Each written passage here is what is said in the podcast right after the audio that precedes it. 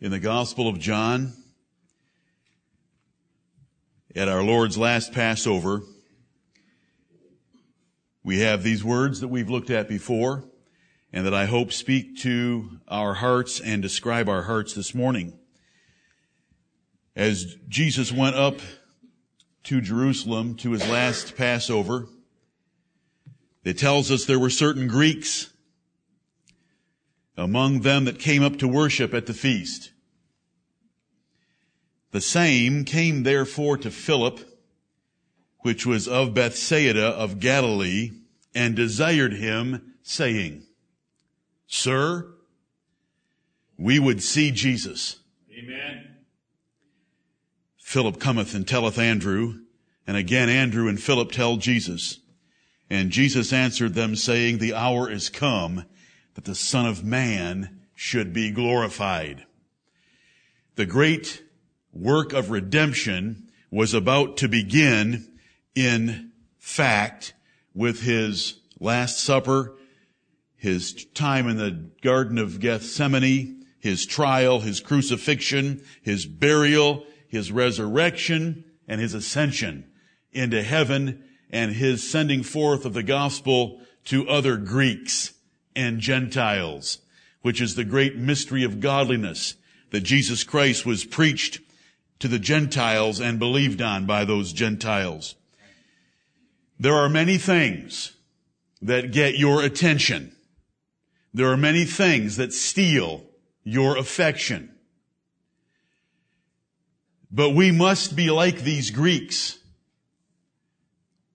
And you should be like them in your prayers for me Sir, we would see Jesus. Right. These Greeks that had come up to the feast were not the natural citizens of that nation and so had a indirect and role of strangers in the worship of God, but they were there anyway. They wanted to be as close to the worship of God as possible, and they had heard things about Jesus of Nazareth that had turned their hearts to seek Him. And that is our ambition this morning. Brethren, we live with a weak flesh. Our spirit is willing, but our flesh is weak.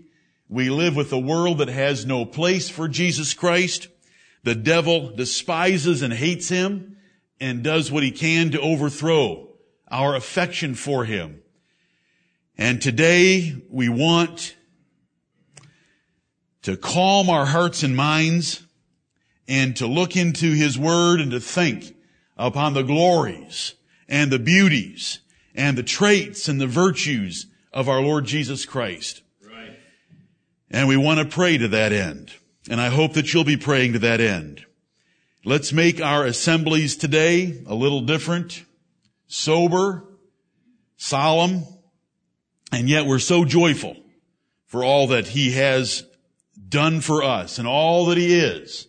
And all that He ever shall be, our Redeemer and our Savior, our brother, our friend, and most of all, in today's theme, our husband. He has chosen us and married us. In fact, His Father made the arranged marriage by covenant before there was Jesus of Nazareth and before there was you.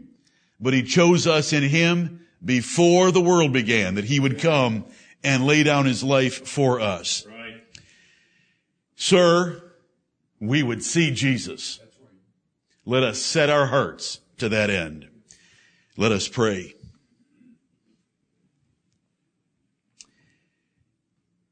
Blessed Father, the Lord of heaven and earth, we thank thee for thy son Jesus. And we pray that this day, in mercy toward us, you will show him to us plainly. That you will open our eyes and our ears and our hearts in even a new way. That we might adore him who loved us and gave himself for us. He who sits at thy right hand, ever living to make intercession for us. He who shall soon come to take us home to spend eternity with him in glory. We pray that we might see him clearly. Our Father, we pray that we might love Him more dearly and that we would forget and reject all the foolish things of our lives that steal our attention and affection from Him. We thank Thee that the scriptures declare Him and that they show us His glories. And we pray that we might approach them this day in a way that would be helpful to our souls. Forgive us where we have neglected Him in the past. Forgive us the coldness of our hearts. And Heavenly Father, revive us again. We bless and praise Thee, O Lord God, for there is none beside Thee. And we thank Thee for the wisdom and power that is revealed in the gospel of Jesus Christ in saving sinners like ourselves.